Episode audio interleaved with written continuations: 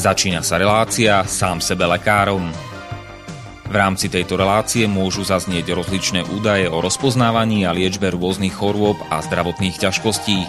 Všetky takéto údaje sú určené výlučne pre vašu informáciu a nesmú byť chápané ako lekárske odporúčania. Ak máte akúkoľvek akútnu či chronickú chorobu alebo iné zdravotné ťažkosti, s ktorými si sami neviete dať rady, obráte sa prosím na kvalifikovaného a skúseného odborníka, ktorý bude môcť individuálne určiť, v čom tieto choroby a ťažkosti spočívajú a ako by ich bolo možné odstrániť či vyliečiť. Nič také však nemusí účinkovať na diaľku, teda bez toho, aby vás kompetentný odborník videl a osobne vypočul a vyšetril. Preto je dôležité osobné odborné poradenstvo, ktoré vám môže ušiť liečbu na mieru podľa vašich potrieb, životného štýlu, životného rozpoloženia a ďalších individuálnych daností. Nie je však v silách ani moderátora, ani hostí tejto relácie predvídať všetky okolnosti, ktoré by mohli konkrétne vo vašom prípade nastať a vyčerpávajúcim spôsobom ich v rámci relácie popísať. Zároveň moderátor a hostia tejto relácie nemajú nejakú kontrolu nad tým, či budú ich slová presne zapamätané, správne pochopené a bezchybne uplatnené. Zároveň vôbec netušia, kto všetko túto reláciu bude počúvať a teda nemajú nejakú možnosť individuálne podľa potreby zasiahnuť a diagnostiku či liečbu vhodne upraviť. Zároveň sa lekárska veda prudko vyvíja a každý týždeň sú zverejňované nové a nové vedecké štúdie, z ktorých niektoré prinášajú úplne zásadné nové poznatky, rozširujúce ľudské poznanie alebo vyvracajúce doteraz prevládajúce domienky. Zároveň je človek tvorom omylným a aj napriek všetkej poctivej, úprimnej a svedomitej snahe o plnosť, pravdivosť a bezchybnosť poskytovaných informácií sa môže pomýliť. Preto to všetko nie je mysliteľné, aby moderátor či hostia relácie sám sebe lekárom na slobodnom vysielači niesli akúkoľvek hmotnú či nehmotnú zodpovednosť za prípadné škody, ktoré si poslucháči môžu privodiť neúplným zapamätaním, nesprávnym výkladom či nevhodným uplatnením vo svojom živote tých údajov, čo v tejto relácii odznejú. Z toho však vôbec nevyplýva, že by sme si za svojimi slovami nestáli, ale len to, že keď nemáme právo osobným zásahom ovplyvniť diagnostiku či liečbu daného jednotlivca, logicky nesmie byť od nás požadovaná osobná zodpovednosť za to, čo nemôžeme nejako ovplyvniť. Počúvate Slobodný vysielač. Milé poslucháčky, vážení poslucháči, vítajte v relácii sám sebe lekárom číslo 295 na tému črepky z oblasti koronabiznisu.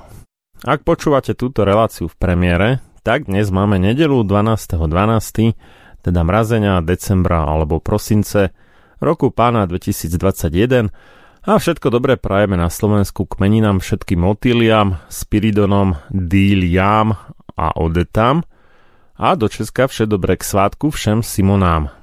Táto relácia je nahrávaná vopred na záznam, takže sa nám dnes nedovoláte ani nedopíšete do relácie, ale svoje otázky, názory, pripomienky, námietky a ďalšiu spätnú väzbu môžete napísať na sam sebe lekárom zavinač gmail.com alebo ak chcete po anglicky gmail.com.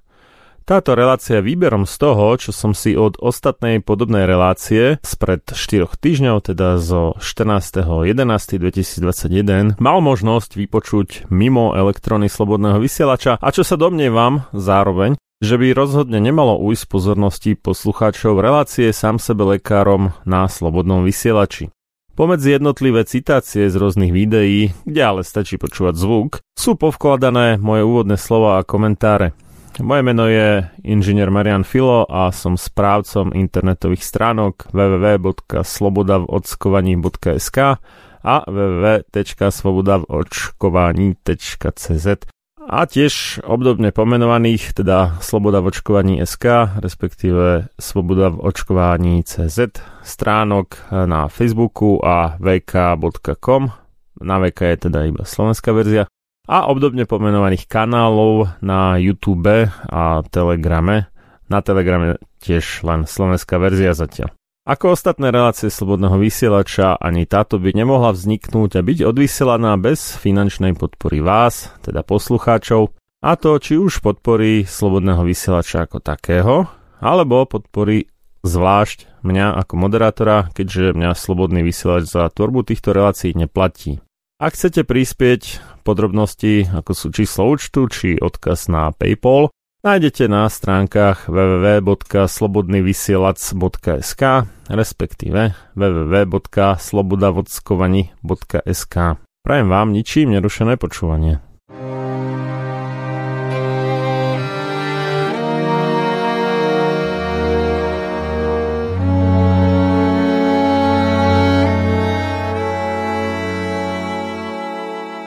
Prvý na rade je Erik Kaliňák, ktorý dokázal za 4 minúty teda vo veľmi krátkom čase podať úctyhodný sumár e, informácií o Ivermectine ako úspešnom liečive alebo lieku na COVID-19, samozrejme v režime spolu s ďalšími vitamínmi, stopovými prvkami a podobne.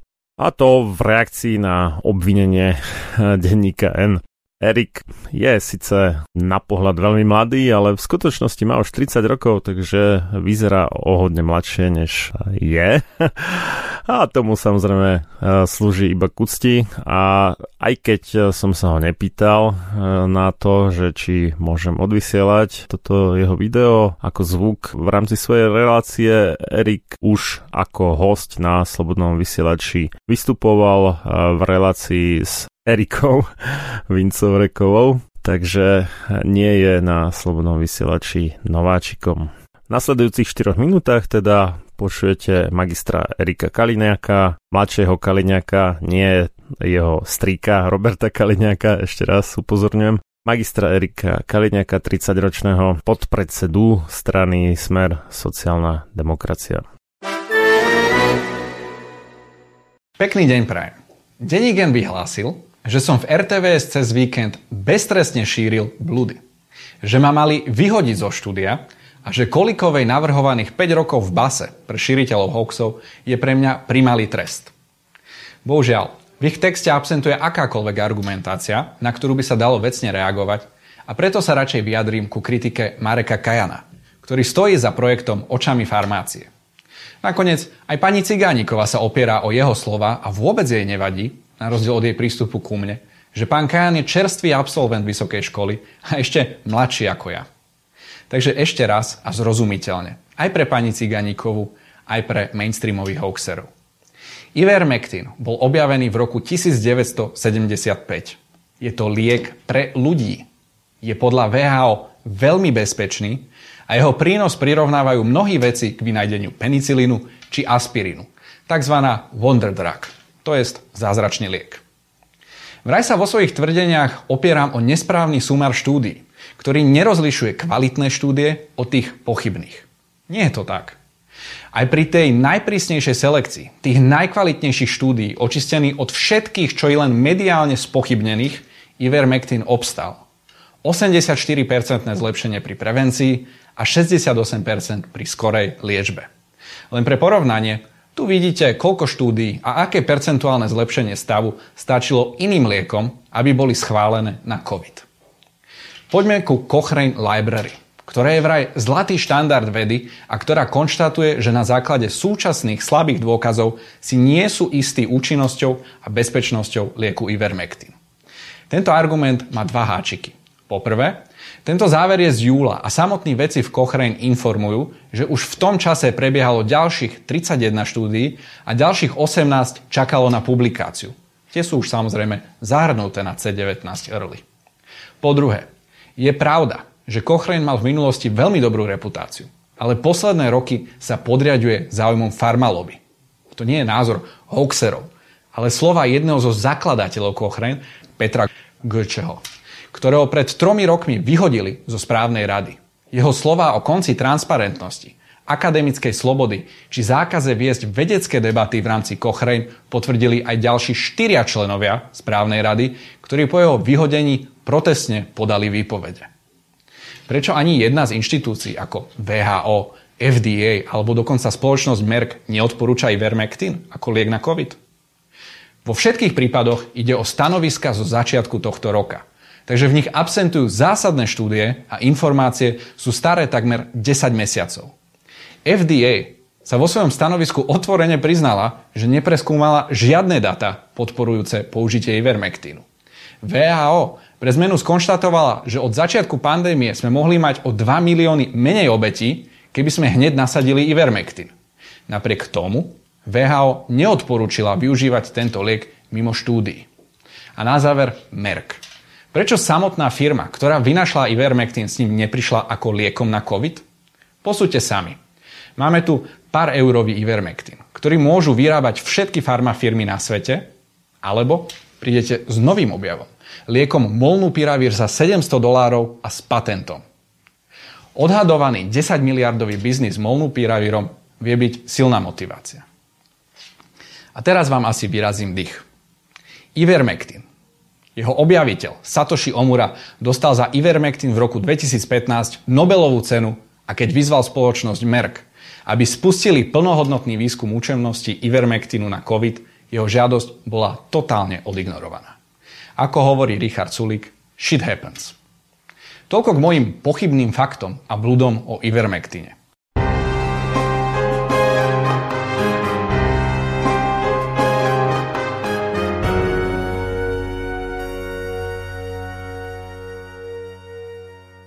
Ďalšie, čo ma zaujalo, bola veľmi trefná a v dnešnej dobe aktuálna rozprávka o kobylkách.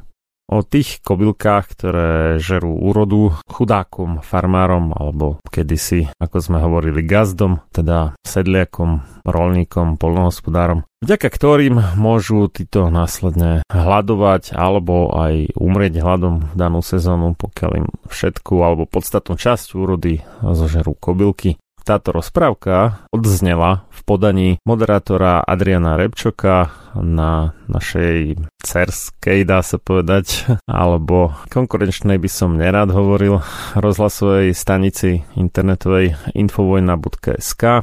Konkurenčnej nie preto, lebo si neklademe navzájom polena pod nohy, ani sa nejak neohovárame, ani nič podobné. Fungujeme vedľa seba a čiastočne aj medzi sebou spolupracujeme. No a odznelo to v relácii dopoludne na Infovojne s Adrianom 26.11.2021 v prvej hodine tejto relácie. Nech sa páči, nasledujúcich 10 minút rozprávka o strašných a nebezpečných kobylkách.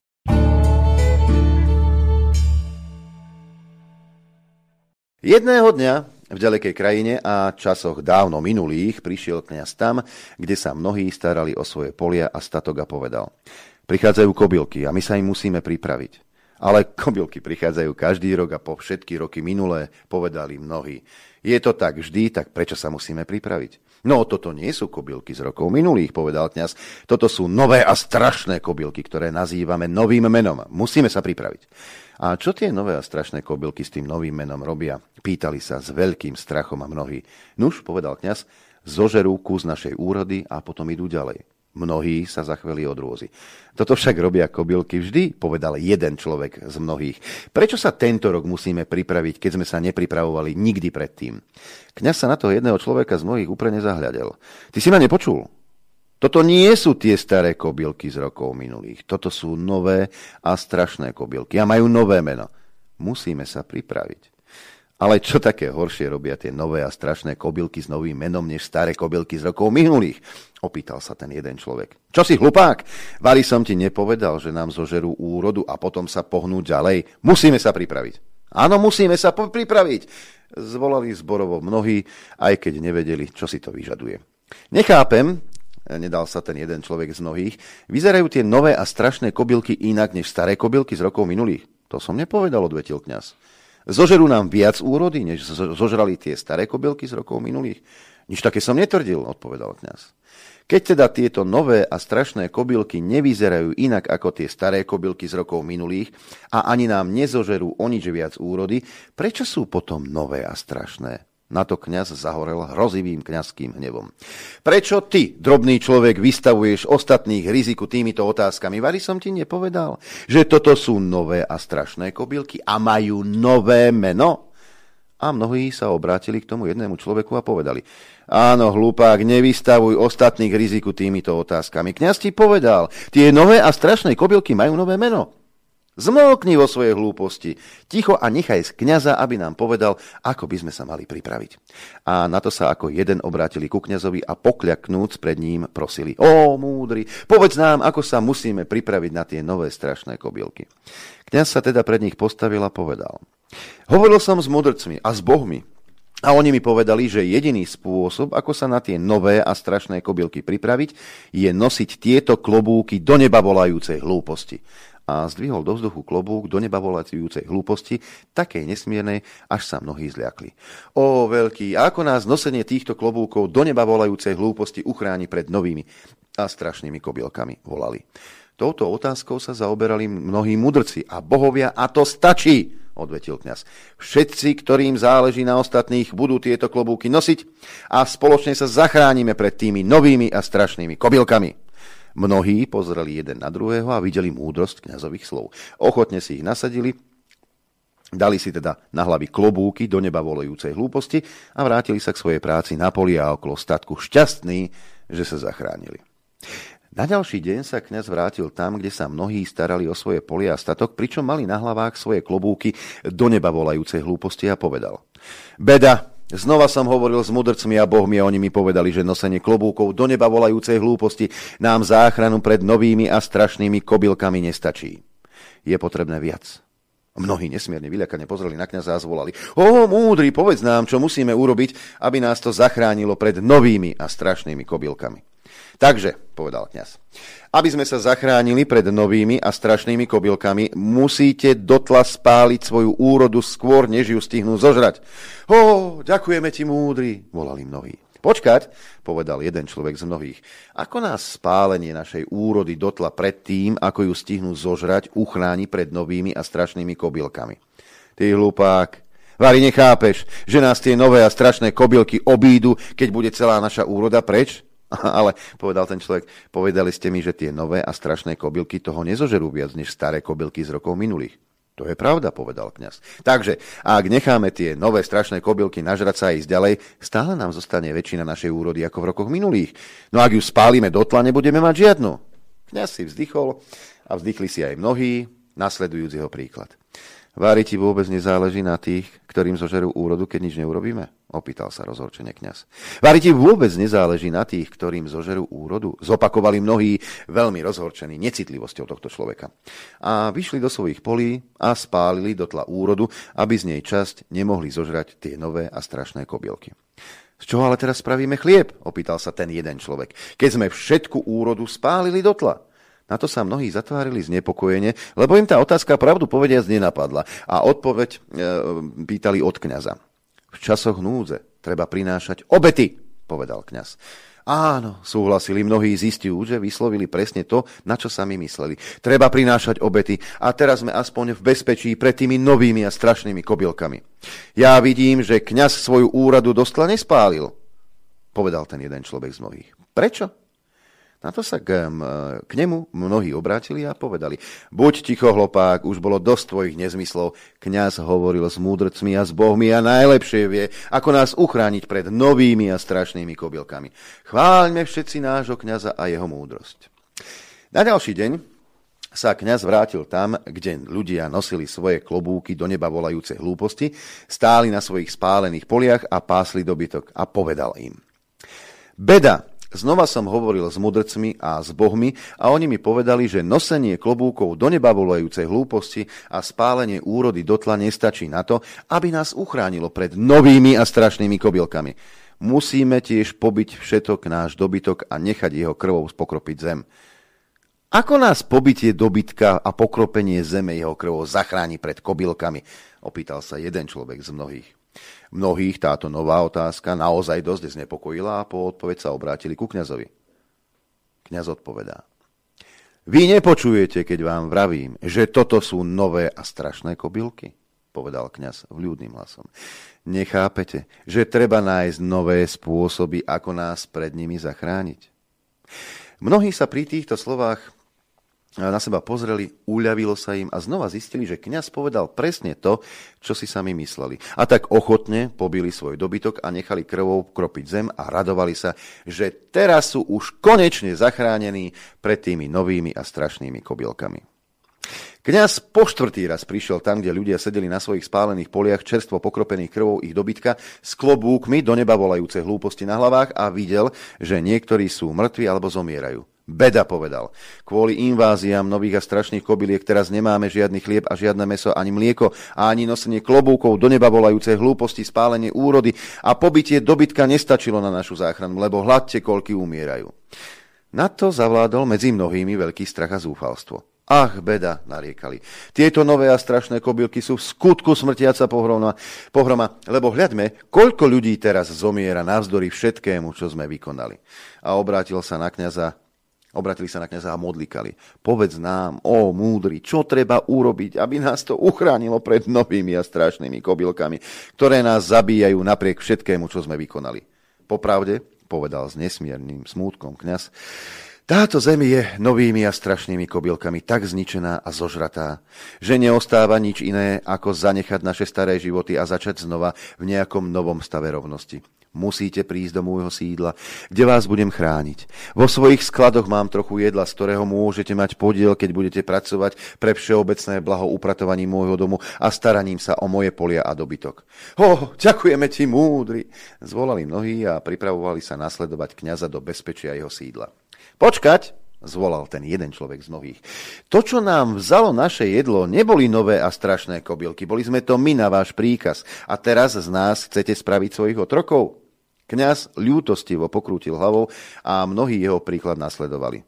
Čo treba spraviť s takou neodbitnou nevedomosťou, opýtal sa.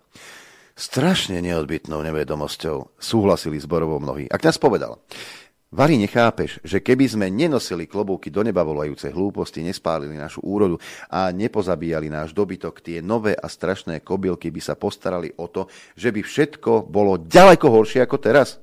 Ale ako? Opýtal sa ten jeden z mnohých. Kňaz sa zasmiel a mnohí jeho príklad nasledovali. Lebo ty sprostý hlupák, tie nové a strašné kobylky sú nové a strašné a majú nové meno. Nové meno, opakovali mnohí, neveriaco hľadiac na toho jedného človeka, ktorý nechápal, čo to znamená. A potom sa zvrtli a s klobúkmi do neba volajúcej hlúposti jeden za druhým chádzali do kňazovo sídla, aby pracovali pre spoločné blahostaraním sa o kňazové polia a dobytok a upratovaním kňazovho domu, spievajúc piesne nádej za ich nový začiatok, ktoré im k spevu napísali kňazovi pisári. Medzi tým sa ten človek, ktorého nechali samého na pustých a krvavých poliach, vydal sám hľadať inú cestu a spievať vlastné piesne. Toľko teda rozprávka o strašných kobylkách, ktorá dosť pripomína túto dobu.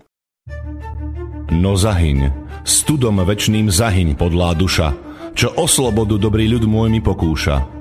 Lež večná meno toho nech ovenčí sláva, kto seba v obeď svetu za svoj národ dáva.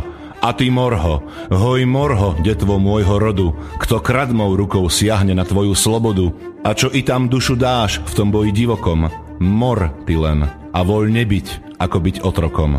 Samochalúbka. Počúvate Slobodný vysielač.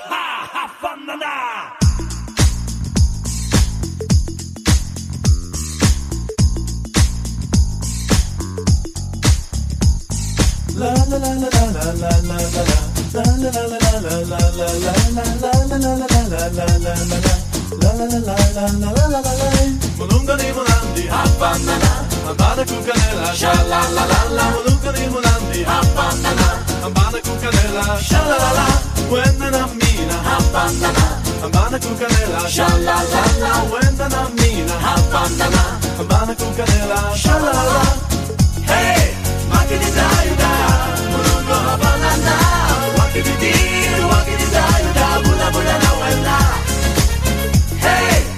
it is I.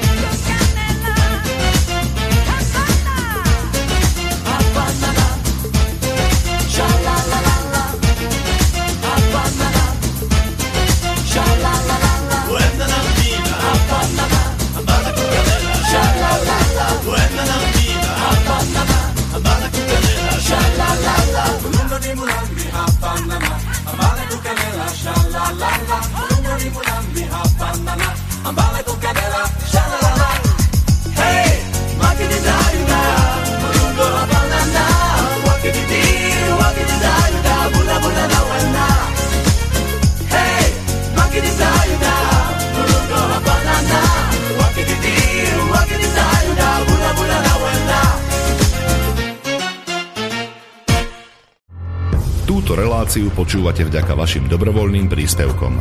Ďakujeme za vašu podporu. Počúvate slobodný vysielač.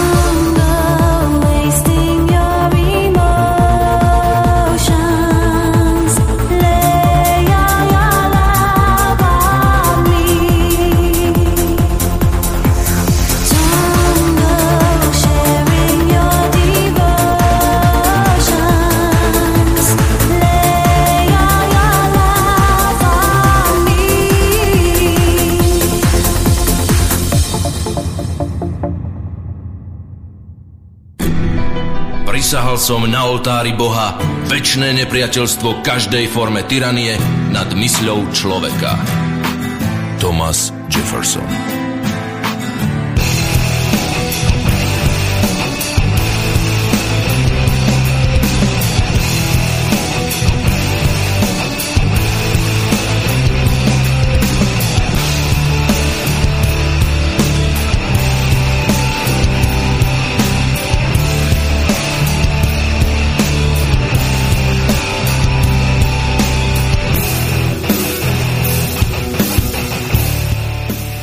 Počúvate Slobodný vysielač. Ako prvú pesničku v rámci tejto prvej hudobnej prestávky ste mohli počuť uh, pesničku Hafanana, čo je v podstate prerábka, cudzím slovom remake od pôvodného autora Afrika Simona, ktorý je taký, alebo bol taký celkom roztomilý, veselý, tancujúci černoch a pre slnečkarov Afroafričan. Ale prerábka je teda v podaní bratov Matinkovcov, ktorí založili nejakých pár rokov teda prevádzkovali skupinu Maduar, ktorá produkovala prevažne tzv. eurodisco pesničky a sem tam aj nejaký ten sladiak. No a pôvodinu si budete môcť vypočuť v priebehu ďalšej hudobnej prestávky. No a prečo Matinkovci, respektíve Maduár? Preto, pretože títo bratia Juraj a Ladislav Matinkovci stoja aj za verejnou výzvou s názvom Hovorme spolu, ktorú nájdete na adrese www.hovormespolu.eu a na základe ktorej usporiadali už dve stretnutia odborníkov 28. 10. i 11. 2021. To prvé malo zhruba 3 hodiny 40, to druhé bolo oveľa dlhšie, to sa ťahalo celý deň od 9 e, ráno až do večera. Rozdelené na dve časti nájdete zatiaľ na YouTube, pokým to nezmažu, to je otázka teda času, ale určite to nájdete na stránke hovorme spolu.eu, kde v prípade, že to z YouTube bude zmazané, verím tomu, že bratia Matinkovci zabezpečia nejaké náhradné umiestnenie na nejakej inej videoslužbe streamovacej, teda po slovensky prúdiacej, teda kde je možnosť prehrať si video priamo z internetu bez predchádzajúceho stiahnutia. Z toho druhého stretnutia, teda z 28.11.2021 si ešte budeme nejaké úryvky púšťať neskôr v prebehu tejto relácie. Nasleduje zvuk z videa, kde pri stretnutí lekárov, českých lekárov pred Českou lekárskou komorou 4.12.2021 doktorka medicíny Sonia Peková, známa už aj spred 4 týždňov, som tam púšťal jedno dosť zásadné video, a teda zvuk z toho videa s ňou. Prináša dosť zaujímavé informácie o vakcíne od Pfizeru a veciach, ktoré s ňou súvisia. My dnes môžeme badať, že Pfizer to celé valcuje. Pôvodne e, rozšírené vakcíny proti koronavírusu SARS-CoV-2, ktoré sú založené na vektorovej technológii, to znamená používajú nejaký vírus iný než SARS-CoV-2, aby dopravil do bunky informáciu o tvorbe spike proteínu, teda DNA, na základe ktorej sa vytvorí ten spike proteín následne v rámci vakcínov napadnutej bunky tak tieto nemajú dlhé trvanie, to v podstate počítali ako keby s tým, že stačia dve dávky, v prípade vakcíny Johnson Johnson iba jedna dávka a končíme.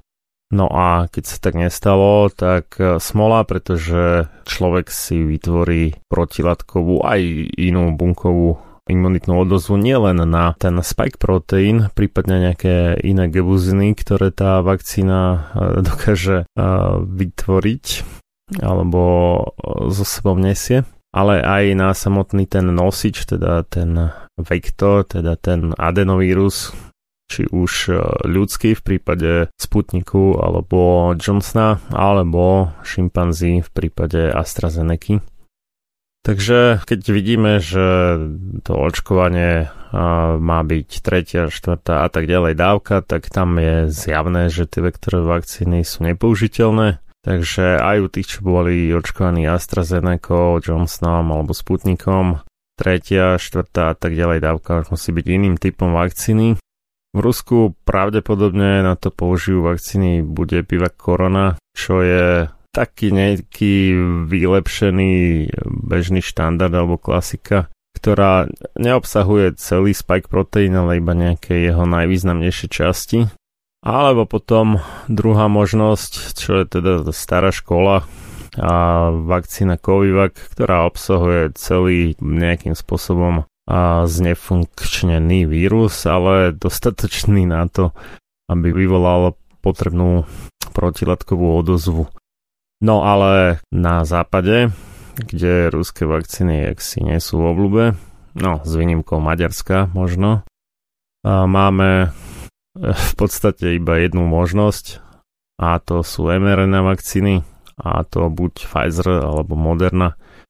No ale Moderna tu stiaha evidentne za kratší koniec povrazu, takže valcuje to Pfizer celkovo a preto aj celé to očkovacie šialenstvo na západe je de facto očkovacím šialenstvom v režii Pfizeru. Dnes už potom, ako vlastne viac než polovica občanov toho globálneho severu západu, teda USA, Kanada a um, západná Európa, rozumej, od východných hraníc Európskej únie na západ, teda Európska únia plus Švajčiarsko, Norsko, Island a, a tak ďalej, tak uh, túto skratka valcuje Pfizer a preto de facto sa dá povedať, že očkovanie proti COVID-19 je už viac menej len v režii Pfizeru a z malej časti ešte v režii Moderny, aj keď by mali byť čoskoro vraj uvedené na trh aj nejaké iné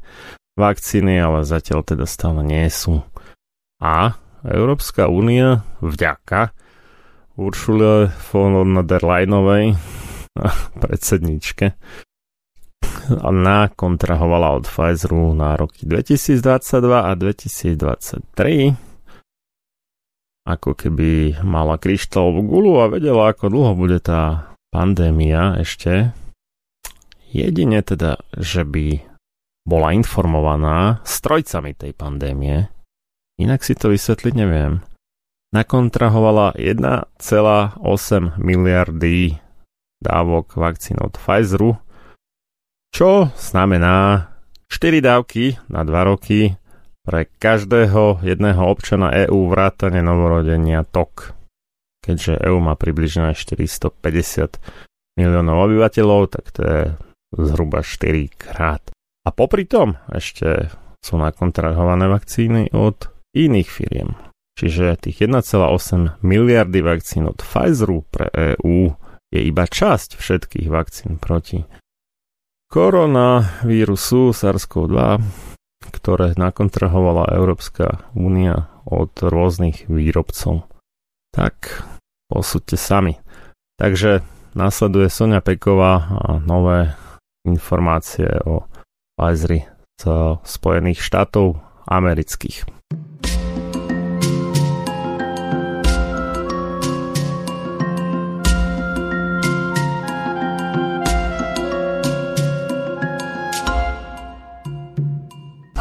přečetla pár nějakých eh, věcí, které se objevily 2. prosince 2021, to znamená před dvěma dny.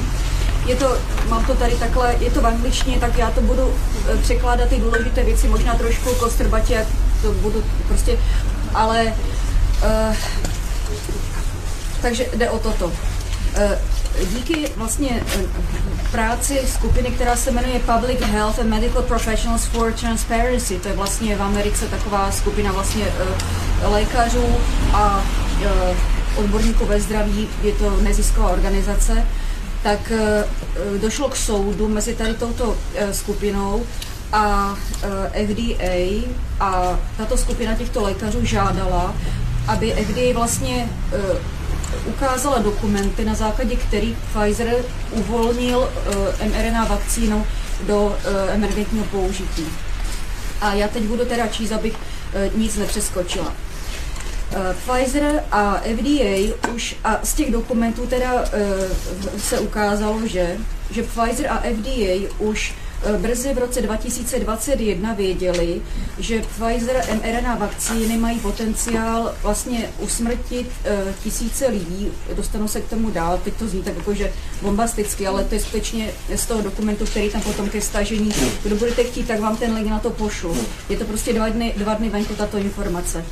Eh, Ty vakcíny způsobují spontánní potraty a zdá se, že poškozují třikrát víc žen než eh, mužů. Šlo o to, že vlastně se soudili, eh, tady Public Health Medical Professionals for Transparency, se soudili s FDA a FDA řekla, že ty dokumenty, které vlastně mají eh, jakousi smlouvu s Pfizerem, tak ta smlouva říkala, že 55 let se neuvolní ty pre- preliminární data, což ale ten soud zabil a soud řekl, ne, ne, ne, nic takového. A řekli, eh, soud řekl, že každý měsíc soudním příkazem musí uvolnit 500 dokumentů, každý měsíc 500 dokumentů. A oni teda šáhli po těch prvních 500 dokumentů a to první, co vytáhli v rámci, nebo jak vytáhli v rámci těch 500, 500 dokumentů, tak byl eh, dokument, který se jmenuje kumulativní analýza postautorizačních e, nežádoucích účinků, post-marketing vlastně cumulative analysis of post-authorization adverse events reports.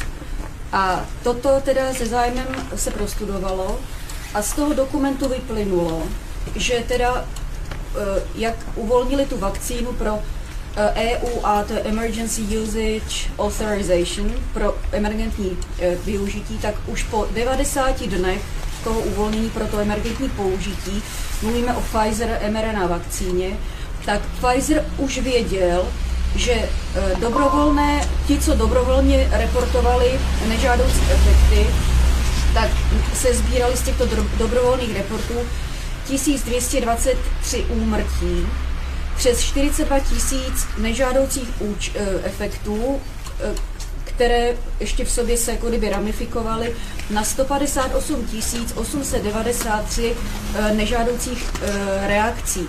Tyto reporty přišly z mnoha zemí, eh, zahrnujících Spojené státy, UK, Itálii, Německo, Francie, Portugal, Spain a další. Kromě nějakých general disorders, to znamená otok v místě v pichu a takové ty blbosti, tak eh, číslo jedna eh, zavzali onemocnění nervového systému, které, kde napočítali 25 957 nežádoucích účinků. Opakuju, že toto Pfizer věděl už 90 dní po uvolnění eh, těch eh, mRNA vakcín pro použití. Pfizer odmítl říct, jaké bylo totální celkové použití dávek, které teda uvolnili do světa. A cituje, že to nemůžu dělat proto, protože tady ctí nějaké korporátní uh, uh, secrets, tajnosti. Dále tady prostě ta zpráva, to je oficiální zpráva prostě uh, Pfizeru a FDA, tak tady se píše, že víc než eh, třikrát eh, byly postiženy ženy než muži. Eh, Bylo 29 914 nežádoucích účinků hlášených od žen, a pouze 9 182 hlášených od mužů. Není úplně jasno, jasné, zdali to bylo kvůli tomu, že třeba ti muži hlásili méně, protože to, byly dobro, to bylo na dobrovolné bázi. Dále se tady píše, že Pfizer řekl FDA, že jejich mRNA covidové vakcíny můžou způsobit takzvané EDA, en- Enhanced, um, uh, nebo prostě Antibody different Enhanced Antibody Enhancement. Eh, Ve středu na zákony bohatství, jestli budete mít čas, jsme to mohutně probírali, jde vlastně o to, když se použije vakcína, která je suboptimální pro další nějaký jiný variabilní kmen viru, tak může skutečně způsobit, že ten pacient eh, má horší, prostě může na to i dokonce zemřít. Takže FDA, eh, eh, Pfizer řekl FDA under safety concerns, že mRNA injekce můžou způsobit uh, vaccine associated enhanced disease a může to zahrnovat i vaccine, vaccine associated enhanced respiratory disease, takže vlastně plicní postižení. Pod označením chybící informace, missing information, Pfizer rovněž řekl FDA, že neexistují žádné informace o použití v in pregnancy and lactation, u pra, pre, pre, um, těhotenství a uh, kojení a dokonce nezahrnují nic pro použití u dětí pod 12 let věku. Mluvím teda jaro 2021.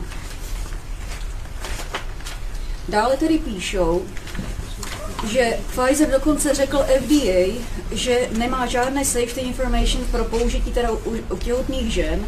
Přesto všechno FDA, Fau- Fauci, eh, CDC vlastně eh, tlačili použití této vakcíny pro eh, eh, těhotné ženy eh, navzdory skutečně tomu, že neexistuje vůbec žádná informace o eh, eh, safety, o bezpečnosti.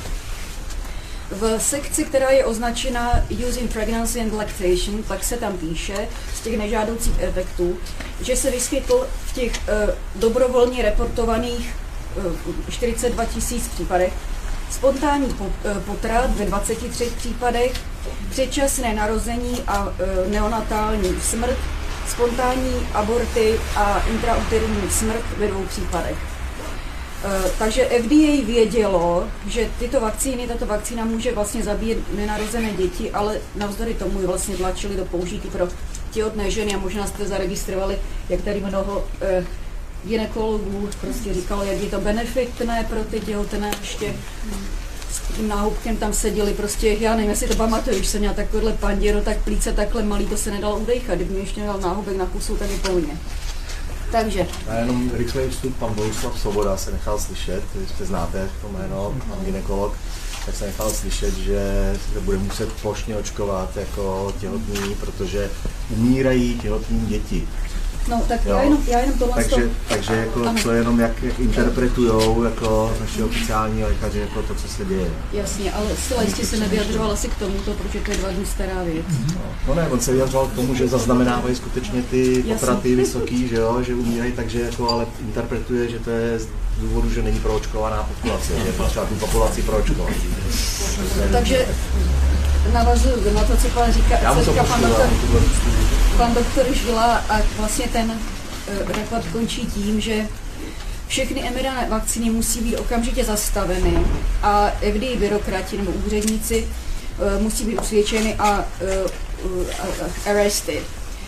Uh, takže tady píšou, že FDA, FDA uh, committed criminal fraud, že prostě udělali skutečně kriminální podvod. A misinterpretaci dat, které měli k tomu, když vlastně spouštěli tu mRNA vakcínu a řekli, že je bezpečná a efektivní. Eh, mRNA vakcíny, jak, je to, jak jsou známy od Pfizeru, tak jsou vlastně, tak ty informace, že, jsou smrt, že mají smrtelné komplikace, tak to věděli už v prvních 90 dnech od použití.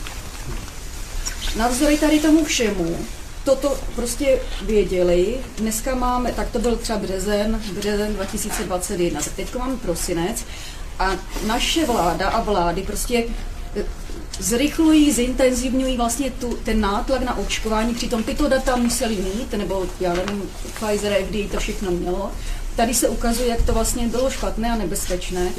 Všechno se vlastně i v reálu ukazuje, já to ukazuju, všechno, i v reálu se ukazuje, Má tady manžela, tak dělejte něco.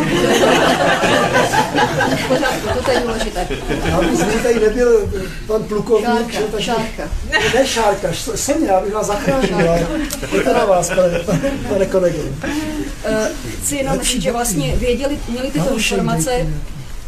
Měli tyto informace, navzdory tomu ty vakcíny šly do použití, navzdory tomu vlastně ty vakcíny se mají víc a víc používat a když věděli, co je to za věc a pustili to do použití pro dospělé, tak teď když říkají, že je to v pořádku pro děti, na základě jakých dat, nedá se jim nic věřit. A eh, pokud to udělali pro dospělé, tak proč by si člověk myslel, že něco podobného udělají pro děti. Prostě toto je úplně vlastně, toto vyklíčuje každého lékaře z povinnosti, aby nějaké nařízení pana profesora Primuly nebo pana profesora docenta Chlípka nebo kohokoliv, nebo prostě nějaké společnosti, které vznikají na základě nevím čeho.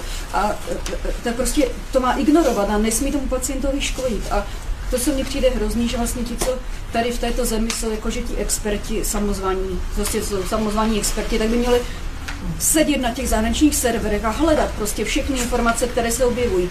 Vůbec to nedělají a čekají, co jim spadne z Evropské unie na hlavu a my to tady potom vlastně musíme nějakým způsobem absorbovat a snažit se toho vyvzdorovat. Jako ta přesla obrovská, prostě to eh, Nemůžeme si říct, že situace je dobrá. Situace je špatná, ale není beznadějná. Vždycky je naděje a já myslím, že ta naděje je v tom, jako ne, že budeme nějak sentimentálně říkat, že něco, ale prostě da- ta naděje je v tom data, tvrdá data a prostě Wikileak.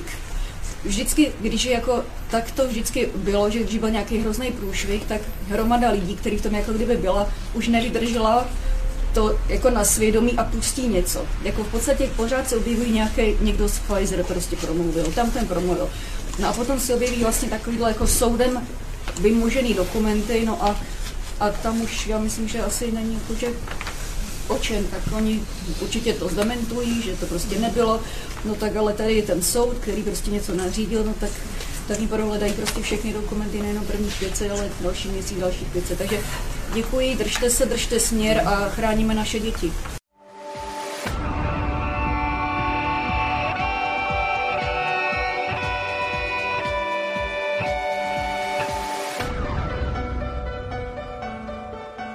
Čím národ nižšie stojí, čím hlbšie v živote telesnom je ponorený, tým menej vážnosti má sám k sebe a tým ľahšie si dá so sebou zahrávať a svoje si odnímať, ako i jednotlivý človek v bahne telesného života zaviaznutý. Je bez vážnosti k sebe samému a ľahko sa za úžitok telesný nielen s telom, ale aj s dušou zapredá. Ľudovít Štúr Máte naladený Slobodný vysielač Banská Bystrica.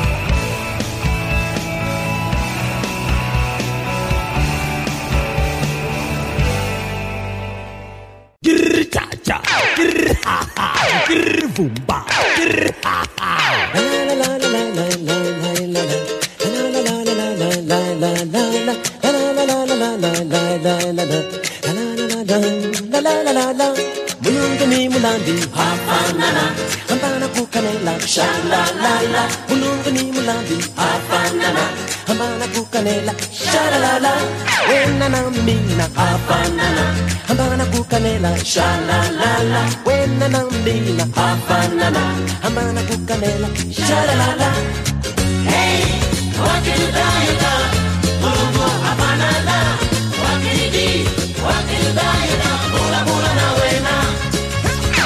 Hey wakiridayela mulungu hafanana wakiridi bula bula na wena. hey, ni mulandi afanana ambana kukanela shala la la. Mulungu ni mulandi afanana ambana kukanela shala la la.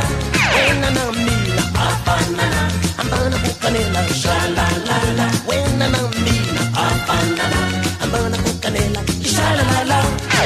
Hey wakilda yuda mulungu afanana wakilidi wakilda yuda bula bula na wena. Hey, what can you a banana. Bula bula na we now.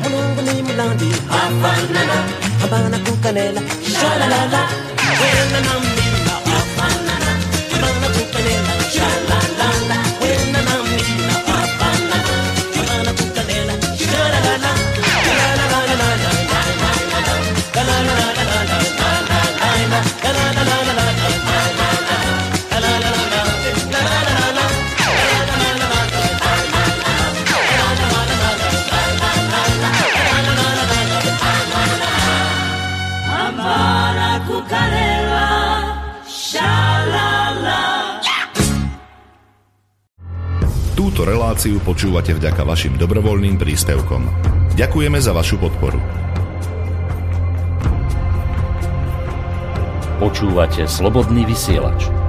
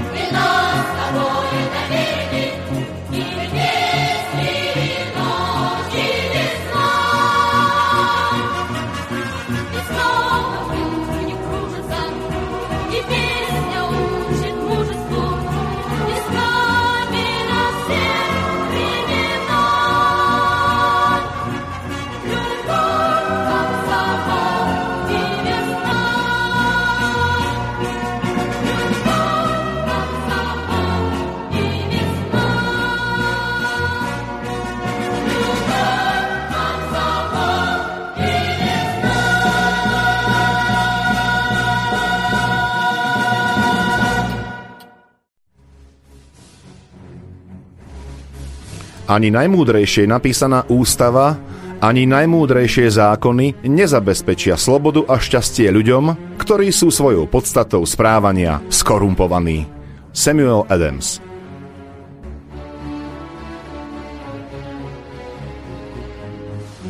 Počúvate Slobodný vysielač.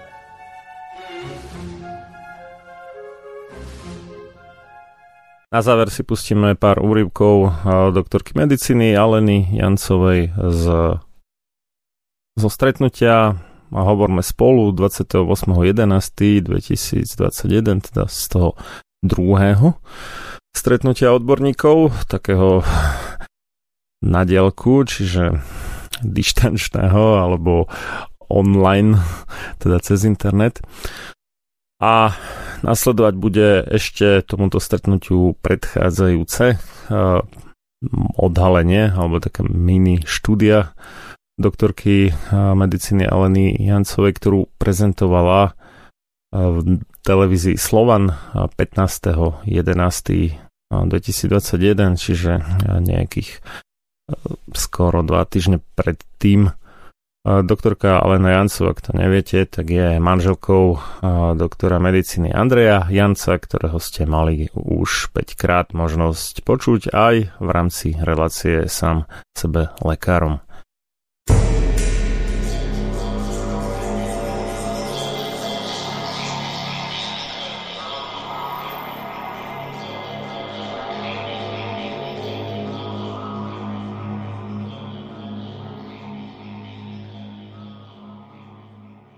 Čiže, čiže dáme, slovo, dáme slovo dáme. Vítajte medzi nami, nech sa páči.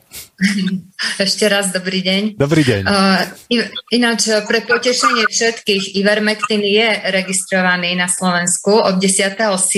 tohto roku.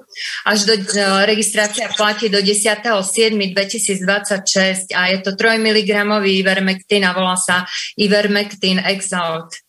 Uh-huh. Hej, takže um, je uh, schválený um, u pacientov od 15 kg telesnej uh-huh. hmotnosti.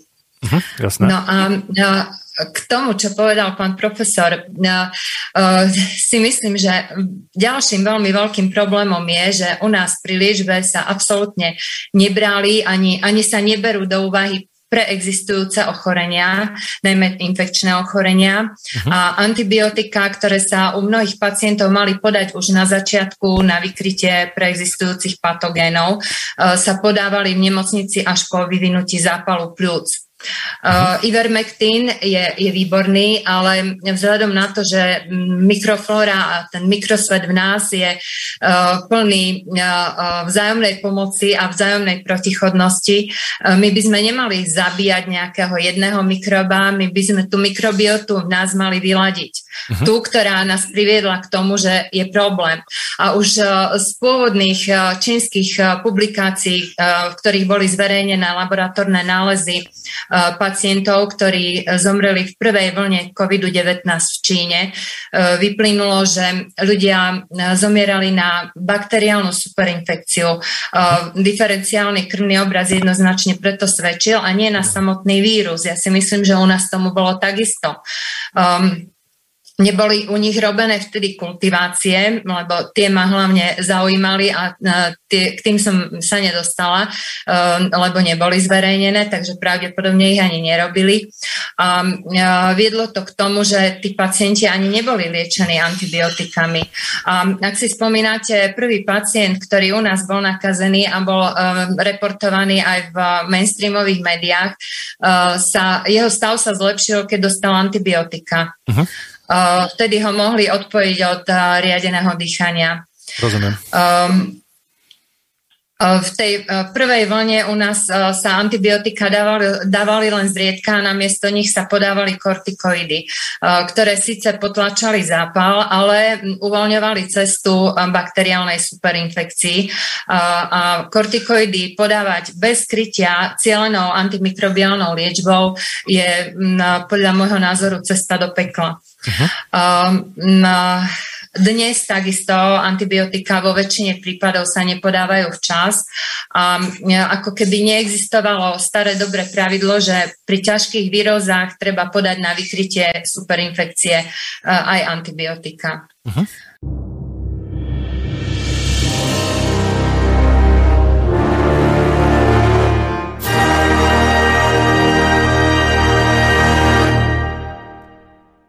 Ja ja práve k tým monoklonálnym protilátkam si myslím, že veľa ľudí uh, si ich žiada a pritom ani nevedia, čo si poriadne žiadajú a nevedia to ani tí, ktorí ich podávajú. A ja pred časom som sa pozre, pozrela na stránku Európskej liekovej agentúry reku, na 5 top liekov proti covidu, ktoré sa dnes berú do úvahy.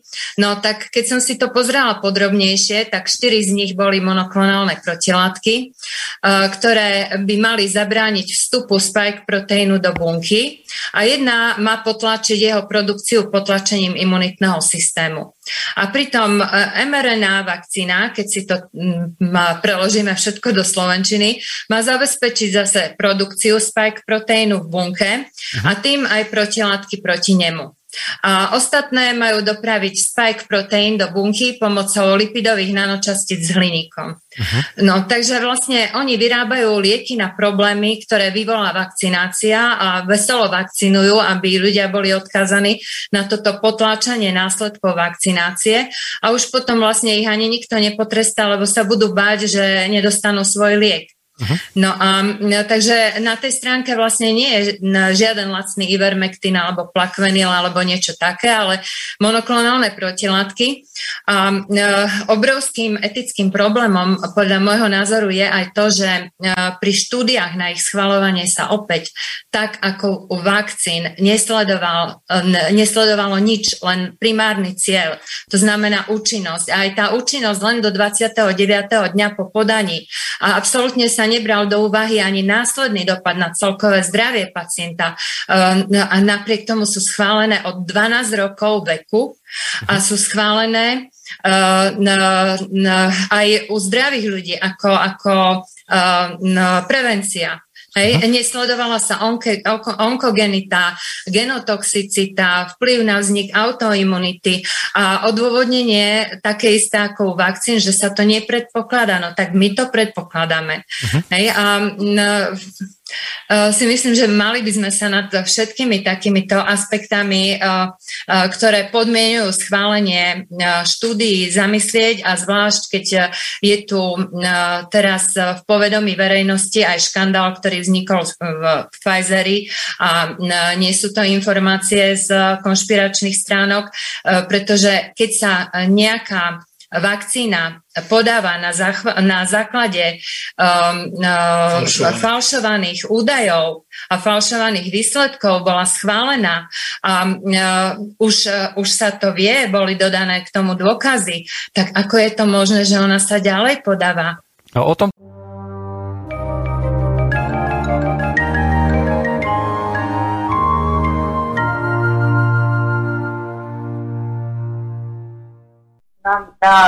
ja by som chcela predovšetkým vysvetliť, ako som na to prišla a prečo práve ja žiaľ uh, prichádzam uh, s týmto poznatkom.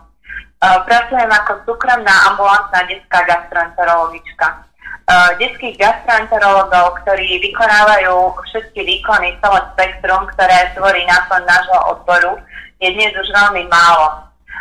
Navyše zo strany zdravotných uh, poisťovní sú lekári znevýhodňovaní za všetko možné, a najmä ak robia odbery, uh, preto mnohí od tých odberov upúšťajú, ale ja uh, laboratórne vyšetrenia považujem za základ, preto ich vyšetrujem a medzi ne patrí aj vyšetrovanie protilátok. Aj keď ide o relatívne drahé vyšetrenia, e, v diagnostike chorôb u detí sa bez nich nezaobídem, ak ju chcem robiť poctivo a odmietam sa ich zdať v neprospech mojich pacientov len preto, aby ma finančne zvýhodnili poisťovne. Tým chcem vysvetliť fakt, že e, vlastne e, žiaľ ja ako prvá na svete prichádzam so zistením, ktoré by som vám teraz chcela porozprávať. Od jary 2021 uh, som si začala všímať viaceré uh, atypické uh, prejavy uh, u detí, ktoré prišli s traviacimi ťažkosťami a takisto výrazné laboratórne anomálie, ktoré boli predtým veľmi triestavé. Uh, alebo som sa s nimi takmer nikdy nestretla. Uh, patrali sme v literatúre, ale vysvetlenie preto sme nenašli. Uh, pri tom, ako podrobne spisujem anamnézu detí a ich príbuzných, uh, čas pozornosti som veľmi podrobne venovala aj anamnéze covidu u príbuzných a očkovacej anamnéze uh, u členov rodiny, ktorú, ktorí sú v kontakte s dieťaťom. A takto sme zaznamenali, že u detí, ktorých rodičia alebo starí rodičia boli očkovaní vakcínou od AstraZeneca, spravidla po druhej dávke, sme pozorovali prchavé kožné výstavy, nechutenstvo, zvracanie, bolesti brucha, pretrvávajúce dlhú dobu, um, následne celkovú výraznú slabosť, únavu, detí, ktoré predtým športovali, nevládali prejsť um, niekoľko krokov, chudnutie a vysoký podiel v diferenciálnom krvnom obraze bielých krviniek, ktoré sa volajú eozinofily a bývajú um, pozitívne u alergií alebo u uh, parazitárnych ochorení. Avšak uh, tam to býva do tých 10% a u nás uh, upútalo našu pozornosť, že mali uh, pozitivitu až 20% uh, u detí rodičov a starých rodičov očkovaných zase vakcínou od Johnsona sme pozorovali uh, opakovanie uh, frekventovanejšie vysoké hladiny alkalickej fosfatázy, ktorá sa účastní na metabolizme kosti, ale súvisí aj s pečenou. A poslednú skupinu, uh, tieto nálezy vrcholili niekedy v lete a uh, na niekedy začiatkom júna nám začali chodiť uh, deti uh, alebo v ktoré mali poruchu príjmu potravy, zvracanie, únavu, výraznú slabosť, chudnutie, u viacerých sa objavovalo aj krvácanie z konečníka. A pri krvácaní z konečníka myslíme na polip, hemoroidy alebo na nešpecifický črevný zápal, je to nutné vylúčiť. Um, Avšak pri nešpecifickom črevnom zápale je typická prímes hlienov popri krvi, tá krv nasleduje až po tých hlienoch. Um, um, tu išlo ale o čistú krv. Uh, keď sme vylúčili polip a hemoroidy, diferenciálne diagnosticky sme museli vylúčiť aj nešpecifický črevný zápal, preto sme odoberali markery autoimunity, ktoré bývajú pozitívne pri nešpecifickom črevnom zápale. A to sú protilátky proti jadrám buniek, protilátky proti hladkému svalcu, protilátky proti cytoplazme. A u dieťaťa s ťažkou anémiou sme odoberali aj protilátky proti parojetálnym bunkám, to znamená vystelce žalúdka. Uh, museli sme vylúčiť aj celiakiu, čiže uh, alebo non-IgE mediovanú alergiu na niektoré bielkoviny v potravinách. Um, všimli sme si, že u týchto pacientov dochádza k neobvykle frekventovanej pozitivite protilátok proti jadram vlastných buniek. Uh, typizácia naznačovala, že sa rozvíja systémová skleróza alebo porucha delenia jadra a prekvapujúco vychádzali aj pozitívne protilátky proti hladkému svalcu a stalo sa, že aj enormne vysoké hladiny protilátok proti rôznym zložkám stravy, um, na, napríklad až 20 násobné hodnoty protilátok proti lepku. Uh, u celiakie dochádza k tomu, že lepok pôsobí uh, toxicky, výrazne toxicky, na črevné tkanivo a poškodzuje ho. Toto vyvolá uvoľnenie tkanivového letidla, tzv. tkanivovej transputaminázy, ktorej hladinu pri podozrení na celiakiu bežne vyšetrujeme. Ak k tomu dôjde, začnú sa najskôr produkovať protilátky proti tkanivovej transglutamináze, ktoré sú v triede IgG. To znamená, že organizmus uh, ešte nebojuje s tým tkanivovým lepidlom, je to známkou vyššej črevnej prípustnosti, organizmus si len značí, že, že niečo je nie v poriadku. A uh, ak dôjde už k tvorbe protilátok v triede IgA, znamená, že už sa imunitný systém uh, pustil do boja proti vlastnej tkanivovej transglutamináze a pritom uh, dochádza už k poškodzovaniu ďalšieho tkaniva. E, v súvislosti s týmito protilátkami bolo veľmi prekvapujúce aj to, že u viacerých detí išlo o protilátky rovno v triede IgA, pričom protilátky v triede IgG boli úplne negatívne. A to aj tie celkové hodnoty protilátok, no tých nešpecifických, čiže nevyšpecifikovaných proti niečomu konkrétnemu, e, boli normálne hladiny, takže sa tie špecifické protilátky by boli mali z toho vytvoriť. E, na základe toho možno usudzovať, že boj proti tkanivovej transglutamináze sa začal naplno, rovno, bez vyčkávania a no, potom je na mieste úvaha, čo spôsobilo ničenie vlastného tkaniva uh, vlastným imunitným systémom, keď boj proti letku obvykle prechádza fázou uh, IgG aktivity um, aj pri tkanivovej transglutamináze, ak teda ide o psoriasiu. A ešte väčším prekvapením boli deti s izolovanou aktivitou protilátok proti endomyziu.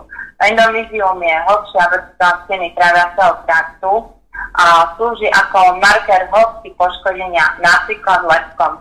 Uh, ak niekto uvažuje tabulkovo, tak to má spojené automaticky s psoriasiou a nezamýšľa sa, prečo práve tento parameter je pri psoriasii pozitívny. Ale on je pozitívny preto, lebo ukazuje, že poškodenie došlo až do hĺbky, kde je endometrium. A u týchto detí uh, uh, sa uh, prejavilo, uh, proste chýbali tie prejavy povrchového poškodenia, ale objavil sa izolovaný marker vysokej pozitivity na 4 kríže práve rovno proti endometriu. Takže um, je na mieste otázka, ako sa tam uh, dostal toxín, alebo čo spôsobilo poškodenie rovno tej hlbokej vrstvy. Uh, je to niečo, čo prišlo cievami, lymfatickými cestami uh, a ako sa dostal do dieťaťa ten toxín a čo je to za toxín. No a na záver ešte uh, som chcela jedno pozorovanie. Uh, ak sa uh, je tu aj určitá pozitívna, nič nikdy nie je na 100%, Eh, všimli sme si, že ak samotné deti prekonali COVID-19, eh, alebo ak ho prekonali ich príbuzní ešte pred očkovaním, autoimunitné markery neboli pozitívne. A eh, keďže ide o predtým nevydané nálezy a za celý život skutočne som ne, zaznamenávala pozitivitu proti jadram buniek len veľmi prieskalo, napriek tomu, že tieto odbery uh, robím um, ako pravidelne. U mňa to patrí ku štandardnej diagnostike a robila som v minulosti aj v nemocnici, uh, nie som od začiatku na ambulancii, v nemocnici som robila gastroenterologa. Uh, začali sme si uh, vlastne všímať um, uh, časovú súvislosť týchto hrozných nálezov s očkovaním u rodičov a starých rodičov. A naše zistenie potvrdilo, že všetky deti tejto skupiny pochádzali z rodín, ktorých niektorých rodičov, prípadne starých rodičov, s tým bolo dieťa v dennom styku, bol obvykle po druhej dávke vakcíny proti SARS-CoV-2, buď od Pfizer, ale, uh, Pfizera alebo od Moderny, čiže mRNA uh, látky. Uh, no a uh, ešte by som chcela na vysvetlenie dodať, že môjim zámerom nie je šíriť nejaké poplašné správy ani hlasy, ale môjim zámerom je položiť otázku, ktorá je na mieste.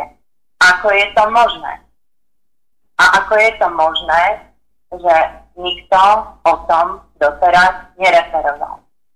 Pani doktorka, ako reagujú rodičia, zaočkovaní rodičia, ktorí idú k vám do ambulancie s tým, že ich dieťa má nejaké ťažkosti, ktoré ste tu menovali, teda nejaké nechutenstvo, zvracanie, po prípade krvácanie dokonca z konečníka a vy im poviete tento fakt, že môže tam byť teda tá súvislosť s tým, že rodičia sú zaočkovaní a že ten toxín sa dostal takýmto spôsobom do ich tela. Reakcia týchto rodičov je aká?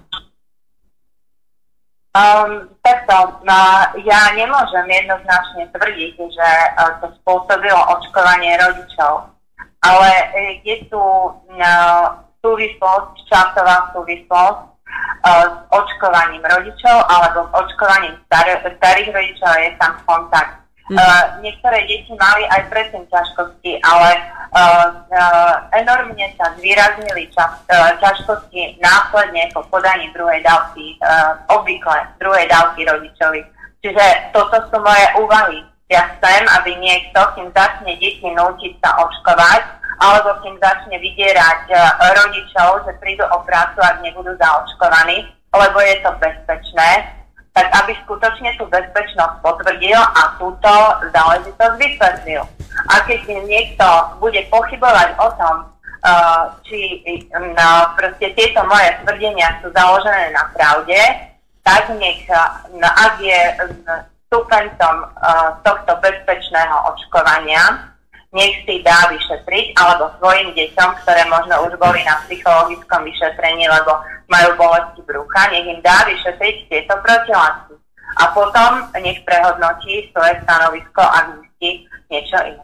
Pani doktorka, ja sa chcem spýtať, lebo a skúsim za tú našu protistranu sa opýtať, lebo oni budú namietať, že nemáme dostatočnú vzorku u detí, ktorí nemajú očkovaných rodičov. E, lebo neviem si predstaviť, že by ste robili tieto vyšetrenia aj u detí, ktoré sú bez ťažkostí, čiže deti s ťažkosťami, ktoré nemajú zaočkovaných rodičov, máme takúto vzorku na porovnanie? Máme aj takúto vzorku, ja no, som začala vyšetrovať, možno sa poistil, nebudú na mňa hnevať, ale, to som uh, ale uh, tento parameter je dôležitý, ja si to viem u každého dieťaťa zdôvodniť. A máme aj takú vzorku u detí, ktoré nie sú v kontakte s niekým očkovaným blízkom a majú negatívne protilátky. A majú negatívne protilátky aj tie deti, ako som povedala, ktoré už uh, COVID uh, prekonali ešte predtým, ako sa ich rodičia dali očkovať. A po prípade aj ten rodič bol donútený uh, sa očkovať, aj keď už predtým COVID prekonal. Čiže najväčšia, ako z tohto môže vyplývať, ak to teda priamo súvisí s očkovanými rodičmi, čo necháme otvorené, tak najväčšia záchrana je preto dieťa, ktoré COVID prekonalo, tak? Uh, áno, zatiaľ, zatiaľ mne to takto vychádza. Netrúfam si nič tvrdiť na 100%, ale toto sú tak závažné nálezy, že si myslím, že je veľmi dôležité, aby uh, niekto ďalší uh, sa pustil do skúmania aj, aj touto cestou. Nielen, nielen na nejakým vyhlásením bez relevantných podkladov, že všetko je bezpečné a, a že je to všetko účinné, lebo už niektorí z tých, čo boli očkovaní, už stihli aj prekonať COVID znova. Uh-huh. Ale veď sme v nejakej klinickej štúdii, čiže toto sú nové veci, s ktorými sa asi nemali kedy stretnúť, čiže prebiehajú tu nejaké pokusy na nás v rámci očkovania celosvetového a potom teda s následnými príznakmi u malých detí. Je tu nejaká cesta, okrem toho, čo ste povedali, že takým šťastím je, ak dieťa prekoná COVID a teda má istú výhodu voči tomu, ak sú rodičia zaočkovaní. Ale ak dieťa neprekoná COVID a rodičia sú zaočkovaní a má tieto príznaky, ktoré sa vám potvrdzujú, čo ďalej potom? Je tam nejaká možnosť liečby? Uh, takto, uh, k tým napríklad tá eozinofília, ktorú som spomínala u AstraZeneca. My sme o tom vedeli uh, na jar, a následne v lete vyšla štúdia, ktorá potvrdzovala, že očkovanie proti covidu, oni to tam ale ešte nemajú rozlišené, ktorou vakcínou alebo teda tou očkovacou látkou, spôsobuje eozinofíliu a takisto, že COVID. My nemáme deti po covide, ktoré by mali eozinofíliu, ale u týchto máme. Čiže Uh, nie je to len nejaká moja domnienka, ale mm-hmm. už to bolo potvrdené v štúdii a oni tam navrhujú už uh, um, uh, monoklonálnu protilátku uh, vytvorenú DNA rekombinantnou, uh, rekombina, uh, rekombinantnou DNA na ovariálnych bunkách čínskych škrečkov. Hej, ja, ja nie som za takéto postupy, lebo tieto eozinofily u detí sa mi podarilo zvládnuť tým, že som zapojila zdravý rozum a uh, tým, že rozmýšľam, čo sa deje v tom organizme, nie uh, spájam tabulky. No a ja si myslím, že um, tieto antinukleárne protilátky, oni sa vyšetrovali aj predtým, lebo autoimunita tu bola už aj v minulosti. Čiže uh, no, standardné uh, také uh, stanovisko je, že máme ich sledovať, aby sa nezhoršili, ale obvykle sa nezlepšia u mojich uh, detí, teda u mojich pacientov, um, keď som uh, použila zdravý rozum, u väčšiny sa nám podarilo ich dať do negativity. A tieto vyšetrenia nerobím preto, aby som niekoho strašila, ale preto, lebo ak vieme uh, o týchto nálezoch, tak stále môžeme uvažovať a niečo s tým urobiť, aby, aby to bolo lepšie. Dokonca mám jedno uh, dieťa, ktoré prišlo odo mňa z imunologickej ambulancie, kde malo protilátky proti uh, jadrám na 4 kríže a ja som uh, vlastne medzi tým absolvovala u nás liečbu a keďže už uplynulo 6 mesiacov, čo je uh, interval, kedy môžeme znova odobrať tieto protilátky, uh, tak uh, pri kontrole som zistila, že má len na 3 kríže a bolo to robené v tom istom laboratóriu. Takže, takže možno, že je to náhoda, ale ja som stále optimista a my s tým jednoducho musíme niečo urobiť, mm. to mhm. takto nemôže byť. Aspoň ja u mojich pacientov nie som ochotná sa s tým zmieriť, aby to takto ostalo. Mm-hmm. Pani doktorka, mňa zaujíma pri tej eozinofílii, pokiaľ nepoznáme súvislosti, ale hľadáme príčinné súvislosti, dalo by sa predpokladať, že AstraZeneca so sebou má nejakého nosiča parazita? Tak uh, vnútrobunkový parazit môže byť všeličo, hej.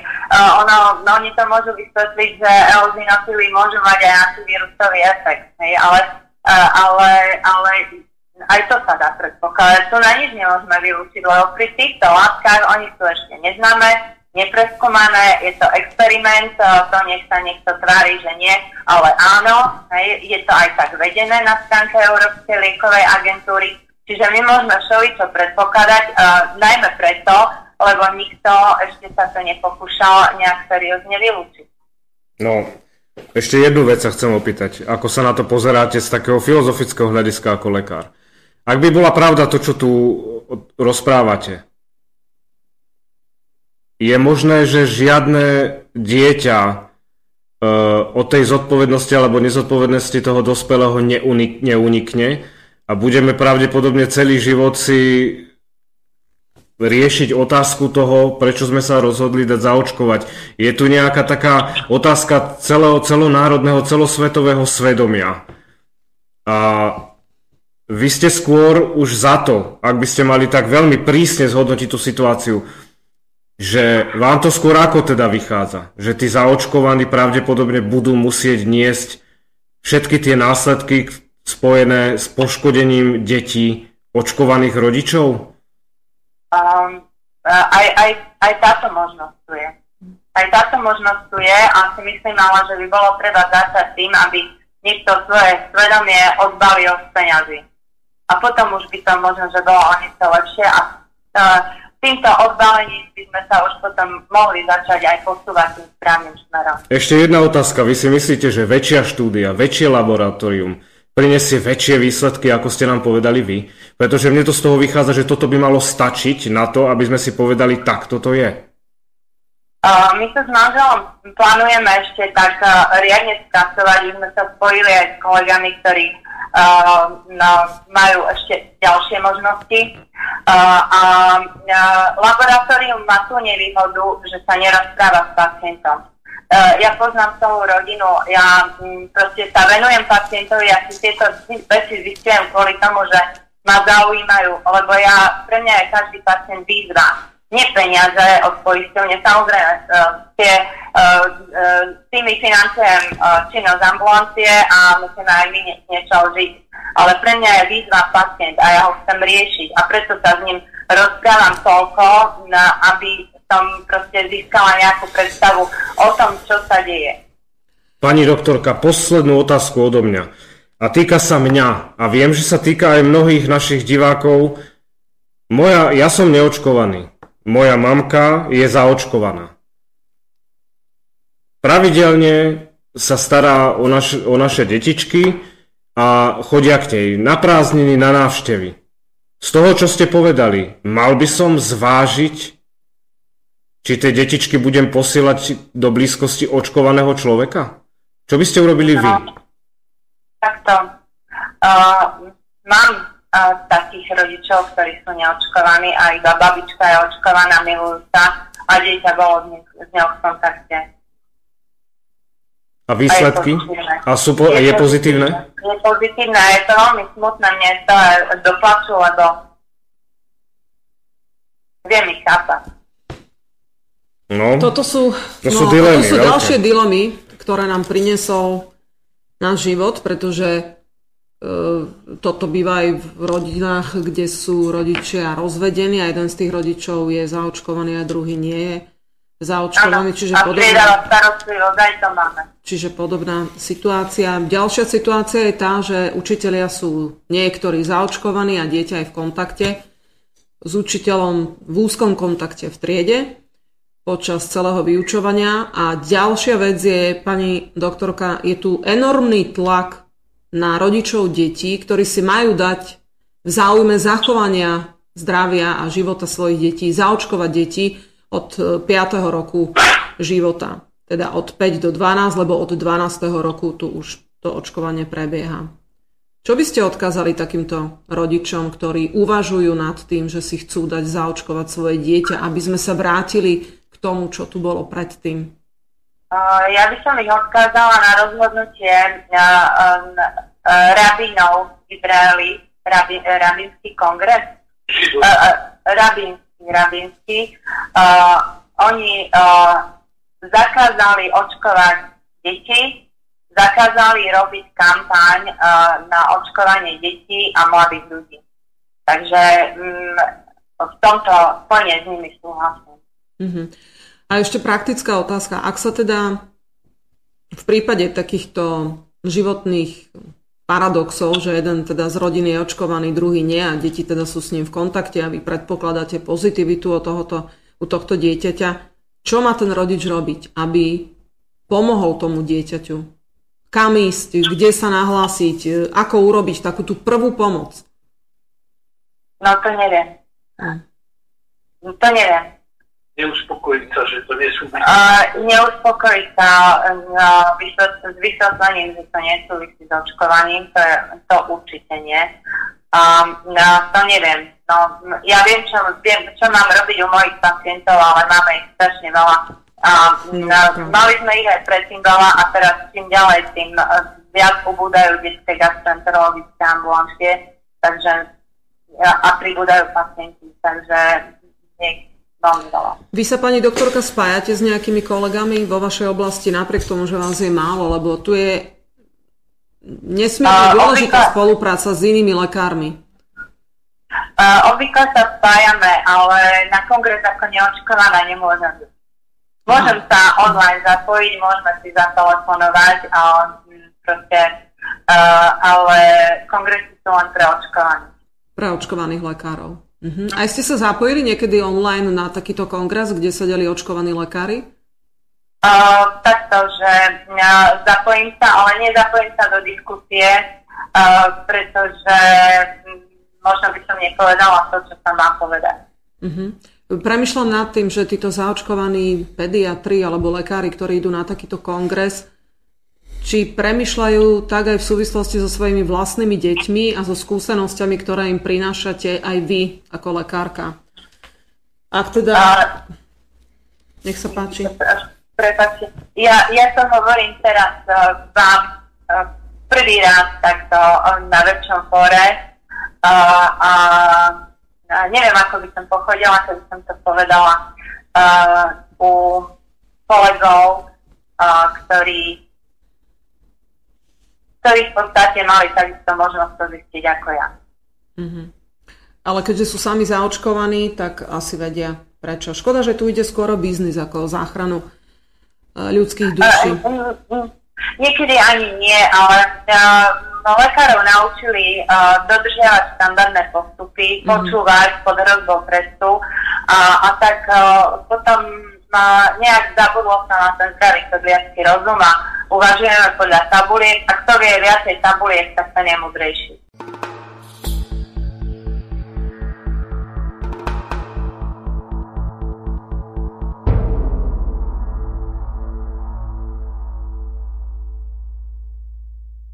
Toľko dnešný výber mimoriadne zaujímavých noviniek a vyjadrení z oblasti koronabiznisu, koronadivadla či koronahistérie. Vyberte si sami, ako to chcete nazvať. Keďže táto relácia aj v premiére šla zo záznamu, prípadné otázky, názory, pripomienky, námietky a ďalšiu spätnú väzbu, ak ste aj napísali na štúdiový e-mail, prepošlite prosím na sam sebe lekárom zavináč gmail.com alebo ak chcete po anglicky gmail.com. Ak si myslíte, že naše vysielanie má zmysel a prínos pre vás či iných ľudí, vašich blízkych či vzdialených, a ak máte niečo na zvyš a chcete nás v našej tvorbe podporiť, môžete jednak poukázať 2% z vašej dane z príjmu na slobodný vysielač alebo na aj moju činnosť pod značkou Sloboda v očkovaní, keďže mňa slobodný vysielač za tvorbu týchto relácií neplatí. Jednak môžete bankovým prevodom alebo prevodom cez PayPal poukázať ľubovoľnú sumu na podporu slobodného vysielača alebo mojej činnosti. Podrobnosti, ako sú čísla účtov a odkazy na PayPal, nájdete na internetových stránkach www.slobodnyvysielac.sk respektíve www.slobodavodskovani.sk Moje meno je Marian Filo a Týmto vás ešte pozývam k počúvaniu živej, tentokrát relácie dnes večer o 20.30 s doktor medicíny Vladimírom Kuricom, kde sa budeme baviť na tému Dá sa prežiť demokracia? Tretia časť a tiež sa pozrieme na v minulej časti nezodpovedané e-maily od poslucháčov, keďže minulá časť bola zaklincovaná živou debatou medzi hostom Eh, Vladimírom Kuricom a eh, Petrom Zábranským, kolegom z relácie Kasus Belli. Takou živou debatou, že namiesto plánovaných 15 minút trvala až do konca relácie a teda na e-maily od poslucháčov nevyšiel čas. Do skorého počutia. Táto relácia vznikla za podpory dobrovoľných príspevkov našich poslucháčov. I ty sa k ním môžeš pridať. Viac informácií nájdeš na www.slobodnyvysielac.sk Ďakujeme.